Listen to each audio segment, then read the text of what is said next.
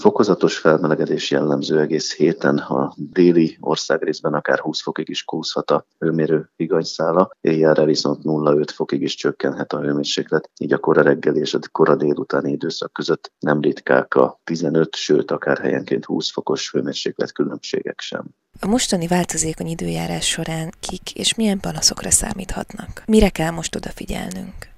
Hát természetesen ilyen időszakban, ebben a változékony időben elsősorban a meghűléses korképek fordulnak elő nagyobb gyakorisággal, mert hajlamosabbak vagyunk ilyenkor a reggeli órákban alul öltözni, amivel a nyálkahártyáink immunvédelme legyengül, és ez kaput nyithat az amúgy is jelenlévő járványos vírusfertőzések számára, amelyek akár könnyen el is kaphatóak ilyenkor például egy tömött tömegközlekedési eszközön. A kopással vagy gyulladással járó izületi betegségben szenvedők panaszai is kifejezettebbek lehetnek a nagy hőmérséklet különbségek miatt, ők elhúzódóbb reggeli ízületi merevségekkel, a fájdalmakkal számolhatnak. Idősebb érelmeszesedésben és magas vérnyomásban szenvedő, illetve szívérendszeri betegeknél eh, szintén panaszok, vagy esetleg nehezebben befolyásolható vérnyomás kiugrások jelentkezhetnek. Számukra mindenképp kerülendő a megterhelő fizikai aktivitás. Fordítsanak kellő figyelmet a megfelelő és pontos gyógyszerbevételre,